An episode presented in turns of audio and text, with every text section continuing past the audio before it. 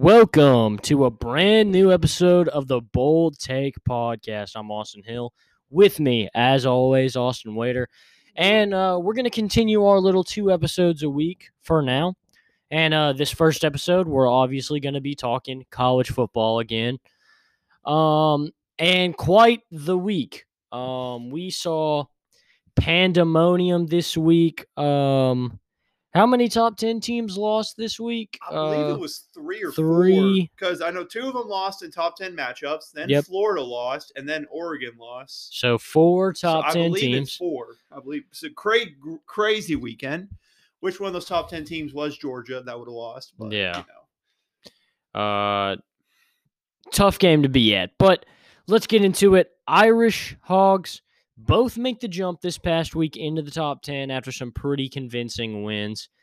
And then they both meet in top 10 matchups with Cincinnati and Georgia, respectively. Um, and neither could get it done. Uh, and so, first, let's go ahead and talk about the Hogs game that I was at. Um, and just right from the beginning, it just seemed like Arkansas just wasn't in it. No, what what are your main takeaways from this game? my my takeaway is is this. You know, I knew right before the game, before the game was even played, Georgia was a more talented football team than us. There was no question about that. My question was, how would they be able to use it compared to you know, uh, would we be able to think, you know, hey, we can compete with these guys? That went away after the very first drive when they just marched down the field on us. And then the moment that sealed the fate, just how pow- more powerful they were, one lineman for Georgia blocking three Razorback players into the end zone. I'm just like, they're they're overpowering us. We there's nothing we can do. But uh, you know, I'm I'm not I'm not upset with the loss. I mean, there's a reason Georgia's ranked second in the country. Yeah. So and they, and they showed it this weekend. Um, yeah, absolutely. And honestly, if you're Arkansas here in this situation, you can't let a loss throw off this momentum for this season and the future uh, under Sam Pittman because this is still one of the best starts in the history of this program. Uh, definitely one of the best starts in recent years. Um, and so it's been a good change of pace for Arkansas fans. And so you can't let this loss shake you, rattle you, deter you from the future because there's still going to be bumps along the way. Yeah, we still got Um, lots of more competitive games down the road. And so you're not, maybe you're not SEC champion this year. Maybe you finish with three or four losses. That's better than last year. I would gladly take only having four losses. so you you've got to look at it as we're building something. It doesn't just happen overnight. Not everybody gets Dabo Swinney and Yeah. Flips the switch and you're in the playoff every year. And again, people don't realize this. This is basically the same team Chad Morris had Yeah. that went two and ten and didn't win a single game in the SEC. And we've already beaten Texas and Texas A&M this year. So I'm I'm not complaining at all. What Sam Pittman's been doing is amazing, and I'm not taking any of it for granted because because like I said, it's it's been so bad the past few years. This this is Yeah. amazing, even with that loss. Um, and so then next year you remember this. You're gonna have some guys back next year. Hopefully, you have some even better recruits that come in, guys ready to fill in other players' shoes. And you remember this loss against Georgia. You remember, you know, losses that you may take against, hopefully not, but Ole Miss, Alabama, Auburn, those teams that are coming up. You remember that stuff and you build off of it and you learn from it. You don't let this shake you, deter you, and tear you down. Yeah. Um, and then looking at the Irish, uh, it was already going to be a tough shot for either Notre Dame or Cincinnati to get into the playoff. And so these two meeting here this past week um, was definitely a playoff eliminator. Um, Notre Dame back independent, not representing a conference this season. Uh, and so it was back to the old standard. Got to win out, and then got to have a little help along the way. Yep. Um, and so with the loss, chances are slim. I won't say impossible with a, a convincing finish and you know some shaky finishes from some of the big players left in the playoff. Uh, you could have something, but like I said, playoff eliminator probably unlikely for Notre Dame to come back. But as a Notre Dame fan, if there's any team I would want to see us lose to this season, It would be a team like Cincinnati, a team that has something to prove this year, wants to get to the playoff, and gets a real big win. Uh, thoughts on Cincinnati and Notre Dame after this one? I mean, for Cincinnati, I mean, this is literally what it, the season came down to. Yeah. Yeah, they beat Indiana. That was important. This was this is the game everyone circled at the start of the year said if Cincinnati wins this game, they and then they win out. They people find it really hard to believe if they don't win out with the way their schedule is for the rest of the season. And if they win out and maybe a team or two bump uh falls loses a game down the road, yeah, I could easily see them getting into the playoffs because they earned it. They went into South Bend, which is a tough place Absolutely. to go win and play, and not only win, but they had control of that game For the sure. entire time. And then I look at it from Notre Dame's perspective. I mean, yeah, I'm with you. If you're going to lose to someone, this is a Cincinnati team that's clearly shown they're able to compete with a top 10 team of Notre Dame's caliber. And also, you know, I don't know if Ian Book was 100% for the game. I know he kind of came out in the third quarter, I think. I think you mean Jack Coan. Oh, j- uh, I, I just said Ian Book. Yeah. Sorry. I, uh, I, I meant Jack Coan. Sorry. I was, I was thinking of the last year's Notre Dame QB, the, the future savior of the Yeah. Saints, according to you. But uh, no, once I didn't know if he was 100% healthy for the game because he came out in what, the third quarter? Yeah. Uh, so I knew he wasn't, maybe he wasn't 100% healthy. And no offense to the, the backup QB for Notre Dame. Once he came in and they were already down, maybe 17 nothing or 17 7, it was, it was kind of hard Yeah. to come back from that. Um, yeah, it was just uh just a tough week for Notre Dame, but looking forward to see what the Bearcats do with the rest of their season. They just they just can't have a slip up. They Yeah. can't slip up at all. And so, heading into some of this college football playoff talk, that's what we're going to fill most of the rest of this episode in with because that first selection week coming up soon, um, and obviously won't affect uh, how things turn out in the grand scheme of things, but we do get an idea of what that committee's thinking all season up until selection Sunday or whatever. And sometimes they're really close with what the AP poll says, but with the amount of upsets that have happened this year already, it could be completely Yeah. different from what the AP poll is. You know, for all we know, they might have Oregon way higher. Arkansas could be higher. There's Yeah. some teams maybe ranked in the low teens that could be moving up to like 10th or 9th. So it, it's going to be really interesting to see how they uh, look at it. Yeah. AP poll is the one you trust all the way until you get to that college football playoff committee's decisions around week six. And then that's all that matters. So we'll see what they have to say. But Georgia, Bama, we've seen both of these two teams exactly do this before where they've both made the college football playoff. Another example of two teams in the same conference. Notre Dame, Clemson did it last year. So it is possible. What do you think the chances are for this to happen? Well, uh, if I'm being honest, the chances of it happening and the way it happened for both of them to get in, I mean, I mean, let let's let's just get this out of the way. The only they're neither of them's getting beat. In, No. uh, for the trip to the SEC title game. Unless Kentucky puts If- on a yeah. clinic against Georgia. yeah, because there's no one in the West. After we beat A and M, I was like, yeah, there's really no team in the West that's gonna be able to compete with Bama. yeah. So uh West is going to be Bama's. I was wondering. I thought maybe Florida had a chance with the way they played against Bama, but then they had a rough game against Kentucky. So yeah, I would say it's pretty much set. But the way for it to happen for them to have a chance would have to be Bama if they're ranked number one, Georgia's two. If Georgia beats Bama, that's the only way I see hap- uh, them being able to stay in for both of them. Because we've had the situation before where they were both ranked two and three, meeting in the SEC Yeah. title game. Bama won uh, as a t- second ranked team. Georgia was third. And even despite losing that matchup in a very close manner, Georgia got bumped out. So I think it'll be very tough. But they if they both continue to dominate the way they the way they have to start the year, then I mean, even if the loser, I still think the loser would get in easily. Yeah. Um, my thought is, of course, with you, they both finish the season undefeated, and then you know one wins, one loses that SEC championship. That will happen.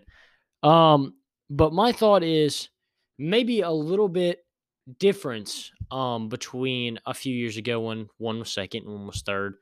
Um, and that being that I believe that year Georgia had already had a loss up to that point that season, and so I'm thinking maybe both being undefeated, both facing in the call uh, in the SEC championship, unless one just absolutely throttles the other, I think that maybe that undefeated record might be enough to save you when you've got a lot of teams that are going to be in this conversation that are going to have a loss or two along the way. Yeah, and I was gonna say, you know, at start of the year, depending on how Clemson did, that could help Georgia out a lot. Yeah. Well, that that's kind of gone away. Same with Alabama and Miami, who people thought would be good. Absolutely. They're now both unranked, which very odd that Clemson is not ranked, but very happy about. yeah. But but so you know, if they just continue to go out and just dominate after dominate after dominate, and then they play a very close SEC title game, yeah, I'd be very surprised if only one team gets in. Yeah. And so looking ahead, we kind of talked about Cincy a little bit, talked about the path that they need to get to. So on to Oregon. Um, Oregon just dropped that thrilling finish to Stanford. I will say that Um, game shouldn't have gone in overtime. Though. No. It shouldn't have gone in overtime. That was not pass interference on that final play. Um, but way to seize your opportunity if you're Stanford, take your shot and go out there and beat um, Oregon. So, Oregon's chances, I think, because of another rough year for the Pac 12, are slim to none. It would need to be a an undefeated or an undefeated finish to the season And not only undefeated, they would need to dominate. yeah. Yeah. And then probably hoping for a Cincinnati loss as a team that they're going to be battling with for that probably four seed. Either them or BYU. Them or BYU. Um, they're going to hope for some of those teams to lose along the way. Um, my initial thought is that go go ahead and talk about the Big Ten champs, um, whoever that may be, because the Big Ten is very good. I think the SEC champ and the Big Ten champs are for sure locks absolutely. in this one. Um, and so it goes on to beg the question: What's left? Um, You got two spots locked. two spots. Um, two spots open, two spots taken.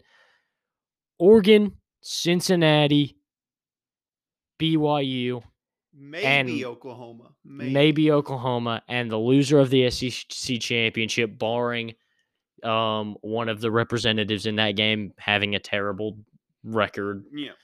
Um, I, I think this could be a big, uh, big spot for the playoff committee to, you know, have fun with it this year. Really, I think that Cincinnati has done enough to deserve a chance if they finish out. I think Oregon is probably done. The Pac 12 isn't very competitive this year, and a loss to Stanford is really going to hurt. Oklahoma has looked shaky all year, but I can't write them off if I don't see If they don't lose a game, Yeah. then they got a pretty good shot. I, don't see them, uh, you know, not making it if they don't lose a game. Yeah. And so, you know, they're a good team on paper. It's just been improper execution by Spencer Rattler, and I, it may be time to bring in the backup quarterback, but I don't think Lincoln Riley would even consider that without a loss first. yeah. Not even not even consider it. Um, but I also think, barring you know uh, an absolute collapse in the Big Ten, you could have the runner-up in the Big Ten championship making a bid at a spot. That is true, especially if Penn State and Iowa. I mean, that's that's this weekend a top Yeah. five matchup. Then and then you get one of those teams. Maybe they meet. Maybe they meet. You know, I'm just saying that. You also add Michigan State. They've looked good. Michigan's looking good until they probably play Ohio State. Yeah, Uh, Ohio State. So there's a lot. This is like probably the most competitive the Big Ten's been in in a while. yeah. Um, and it's really right now it's wide open for the playoff. Um, you know, I, it's hard to think that last time we were at this point in the season, almost halfway, and I'm thinking, you know, there's so many teams that still have a shot. Usually it just feels like the Big Ten is under somebody's control. The SEC is under somebody's control. The ACC is under Clemson's control. Um, and so, and then the Big 12 is under Oklahoma's control. And when you're an other five team like Cincinnati, you're looking out and saying, they're not going to give me a chance. Yeah. Um, and so I think that that's different this year. Um, and honestly, if Cincinnati went undefeated, Oklahoma went undefeated, and Oklahoma continues to play the way that they have, unimpressive, I would rather see Cincinnati. I know that's going to be an unpopular opinion. Oh no, I, am all for it though. It may be unpopular, but I'm all for it, especially if Oklahoma continues to play as bad as they have, but yet they somehow managed to pull uh, wins. I'd rather I'd rather see Cincinnati. I'd much rather see them. But it's going to come down to that playoff committee. We don't make the decisions here, unfortunately. If we did, it would be a lot more yeah. entertaining. You know, we would have a 12 uh, team playoff already. We'd have a we'd have 12 teams. None of them would be Power 5. We want to see the best teams in the nation. Give me Coastal yeah. Carolina. Give me Coastal. Uh give me San Jose State. Um we want to see we want to see some real action. Uh but let's head into those game picks now. This is a good week in college football. Multiple great games. Um, and so I thought I picked three of the games that everybody's looking forward to this week. Um, so we'll start first with Iowa v Penn State. This one is going to be seven to three um, final score. I'm. Really, I'm, you, th- you think someone scored a touchdown in this game? I think so. I think so. I think it's gonna be. I think that's what's gonna change the game and uh, really put it on ice is a touchdown. Um, so who you got in this one? What are some of your thoughts on this matchup? Well, this is this is always it's always fun whenever you have a big game in Kinnick Stadium. That's like probably one. That's another stadium that I want to visit because that feels like such a cool stadium to be at that way they do to the Children's Hospital. I mean, it just it seems so cool to play there. And it's also really tough to play there whenever, even when Iowa was kind of like mediocre. But then you add the fact that Iowa was ranked third right now. Woo, you you know that place is going to be rocking. Absolutely. But this Penn State, the last time Penn State was ranked this high, they went into Kinnick Stadium and pulled off pulled out a miracle game-winning touchdown pass on the last play of the game Telling to beat to beat Iowa. Terrific game. So, you know, as much as I want to trust Iowa here, I'm going to have to go with Penn State on the road. I think I think it'll be like I said, if it, if someone scores a touchdown, I'll be very surprised. Yeah. Pre- mostly predicting maybe 9-6 like LSU Bama a few years ago. But uh, yeah, uh, I'm going to go with Penn State solely because, no offense to Iowa, I think they're a really good team, but I just think overall Penn State is a better football team. Yeah, um, I really like Iowa this year. They have been, you know, a pleasant surprise. I always like to see uh, an odd team like Iowa be good. A couple years ago, when in the early years of the playoff, when Iowa was incredible, they were they were just one yard yeah. one yard away from getting in that playoff. Um, you know, I was like, this is fantastic. Uh, I like I like seeing Iowa succeed. But I have enjoyed James Franklin's little dose of revenge to everyone who wanted his head last year in a a shortened season and his first losing season in a like eight game season. Unbelievable. I've enjoyed this little revenge tour, evident by my 2 and 0 picks for Penn State. And so I got to go with the statistics here. Uh, I got to pick Penn State again because uh, I'm I'm just relying on them to get me to 3 and 0 picking them this You're just going to be riding with Penn State the whole yeah. year, aren't you? But I, I just love the way they play. Sean Clifford has looked so good this year, and I think he's been a lot better than people you know, we're expecting. Because yeah, he did have yeah. a little bit of an off year last year in the few games that they played. And so I, I think he looks phenomenal this year. And that Penn State defense looking scary as always. Uh, so I got Penn State in this one. It'll be a very, it may be very boring, but it's it's a top four yeah. matchup. It don't matter if who it is in a top four matchup. People are going to watch it. Yeah. Um, on to Oklahoma, Texas, the Red River rivalry. Um, these teams despise each other. And this game is always a good game, no matter how awful the teams can be.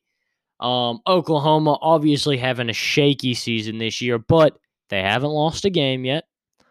And Texas has that loss to Arkansas on their record. But since that game, they've looked pretty all right, especially when they play Texas Tech.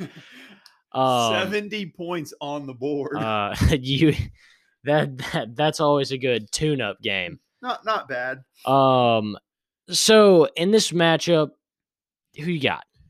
Well, you know, it's it's always an intriguing matchup. It's where game day is going to be. So, I mean, obviously, there's that. You know, the state, the Texas State Fair is going on like it always is.